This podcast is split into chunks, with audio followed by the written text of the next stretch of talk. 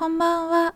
ニコです。ニコのニコニコラジオ略してニコラジ第186回目録音中です。私のパソコンは今22時39分 間違えました。2019年8月4日22時39分を指しております。本日2回目の録音でございます。えっと、先ほど第185回目を撮ってその時冒頭でお話ししたんですけれど週末に取りだめしたら自分の理想のペースである週3日から4日の配信が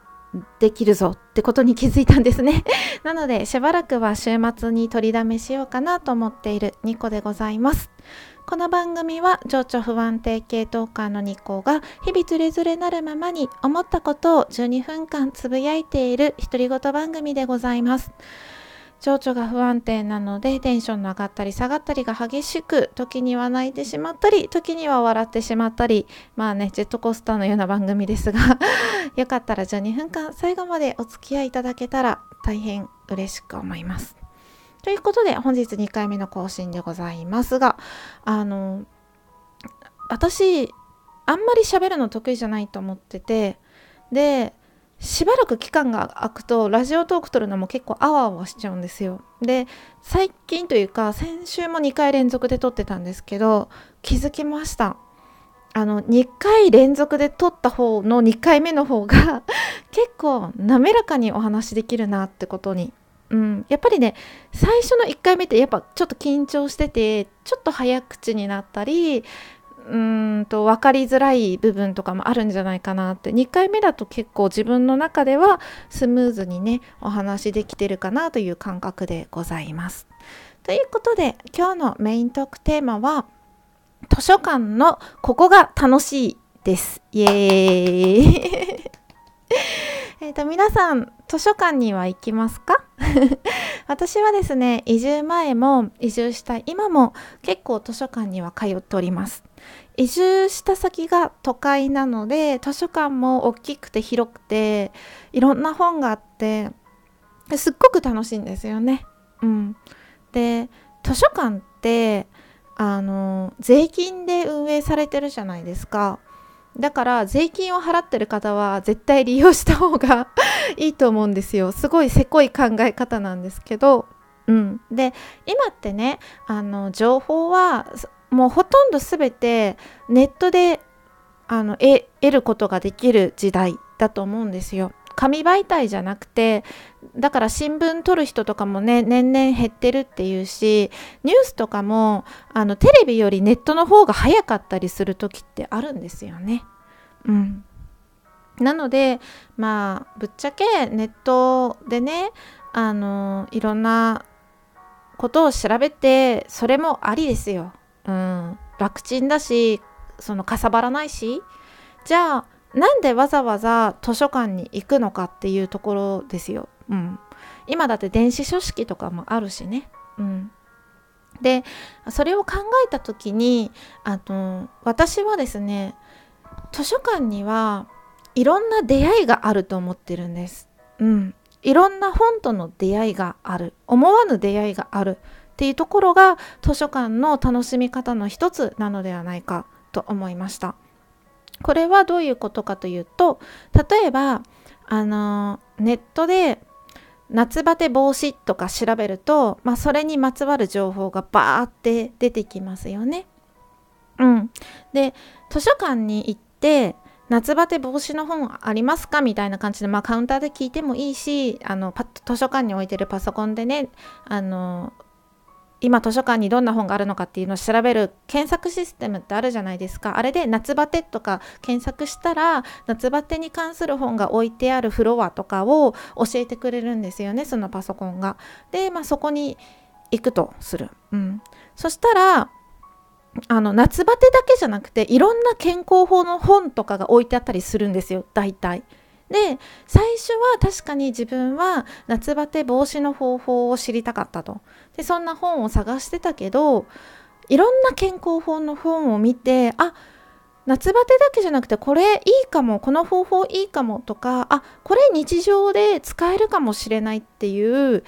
自分が求めていた以外の情報外のものと出会えるんですよ。うん、これって結構私は大きなことだと思っててなんかその自分が想像していた範囲外の出会いがあるんですよね。うん、であ楽しそうと思ってその本当は最初は夏バテ防止のために図書館その情報を得るために図書館に行ってたとしても帰りはなんかいろんな本を借りてたりとか あるんですよ。うん、で私で言えば私結構あのー宮部みゆきさんの本とか好きなんですよね。でじゃあ宮部みゆきさんの本借りに行こうと思って借りに行く時に作家順に大体あの本って並んでるのでまあ見ってこう探していく時にあのハ行ぐらいからバーっていろんな作家さんのを見て面白そうなのをねあの表題だけで見てパラパラってめくって借りたりするんですよ。で思わぬヒットがあってあのそこから知った作家さんが藤本ひとみさんっていうあのヨーロッパの歴史の小説を書いている方なんですけれどそういう新しい出会いがあったりとかともかく自分の頭が想像している範囲外のことが図書館では起こりうるんですよ。うん、でこれってネットで一つのことを検索してそれにまつわる情報が出てくるっていう世界では味わえない体験だと私は思っていて、うん、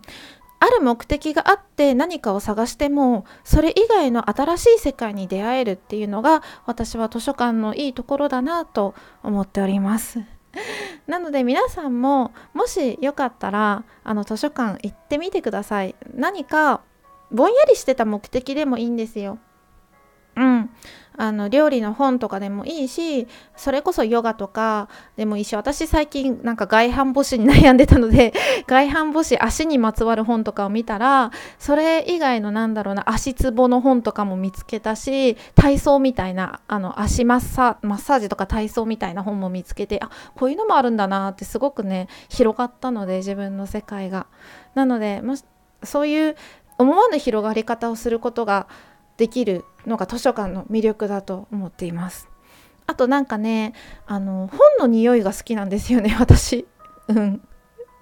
そう。なんか新しい本っていい匂いしません？新しい辞書とかもそうなんですけどいい匂いしませんか？であとね図書館によってはあのおすすめの本とかもあのコーナー作って置いてあるので自分が知らない作家さんでも結構そこでヒットが出たりとかなんかあこれ私に合うぞとかそういう新しいその人が勧めた本とかを読んでみるのもいいしうん、意外と新刊とかもね今の図書館ってすごく早く入るのであの買わなくてもね借りて読むことができるってお得だし涼しいしね夏は、うん、だしであの意外と好きなのが図書館の絵本コーナーに 行くの結構好きですね。なんか童心に帰れるというか私ちっちゃい頃あの100万回生きた猫とかすごい好きでで最近もそれ読んだら結構今でも胸にくるものがあったりとか解決ぞろりとかも好きだったんですよ。あとあのなんだっけあ名前が出てこないんですけどあの青い猫のなんか絵本知りません？青い猫がたくさん出てくる絵本。私ああいうの大好きで解決ぞろりも大好きだったんですけど解決ぞろりって絵本じゃないか。なんだろうな小学生向きの本なんですけど。で今は名探偵コナンの本とかも結構あってあ時代だなって思ったりそういうなんだろう童心に帰れて自分のちっちゃい頃と変わらない本ともう一回出会ったり逆に今の小学生ってこういうの読むんだっていう新たな発見があったりなんだろうな。あのタイムスリップしてるような気もするし過去に戻ってるような気もするし今の小学生たち自分が小学生だった頃とは違う今の小学生たちが読んでる本とかも読めてなんだろうな。近未来を味わってるじゃないけど、うん、もしあの今の今の自分じゃない。昔のその例えば10歳だった自分が今の小学生のこの本小学生向けのこの本を読んだらどう思うのかなって想像しながら読むのも結構楽しくて、うん、皆さんはなんか好きな絵本とか ありました？私はあのその青い猫がたくさん出てくる本 がすごい好きでしたね。うん解決ぞろりも大好きでしたけどねなんかあとなんかそういう自分がちっちゃい頃読んだ本がいまだに現役で活躍してるのも結構嬉しいですよね。うんと赤川次郎とかも好きでしたね。最近はもう全然読んでないですけど最初に撮ったミステリーの本であの大好きだったのは赤川次郎とかコナン・ドイルとかでしたね。はい。コナン・ドイルは今でもたまに読み返してあの読むんですけどあのコナン・ドイルが活躍っていうか小説家として活躍した時代ってもうすっごい昔なのに今で今この2019年の今読んでも面白いっててこの人は何年も前から目先のことを考えてじゃないけど未来に対しても通用する物語を何十年も前から書いてる作家さんなんだなと思うと改めて偉大だなとかも思いますしね。よかったらあの夏休みですしねあの図書館ぜひ行ってみてください。はいということで今日はちょっと短いですがこの辺で終わりにしようと思います。最後までお付き合いいただいてありがとうございました。夏本番を迎えて暑くなってきましたが皆さん体調にはくれぐれもお気をつけて水分補給と睡眠しっかりとっていきましょう。ということでまた次回も聴いていただけると嬉しいです。明日も皆様にとって良い一日でありますように。ニコでした。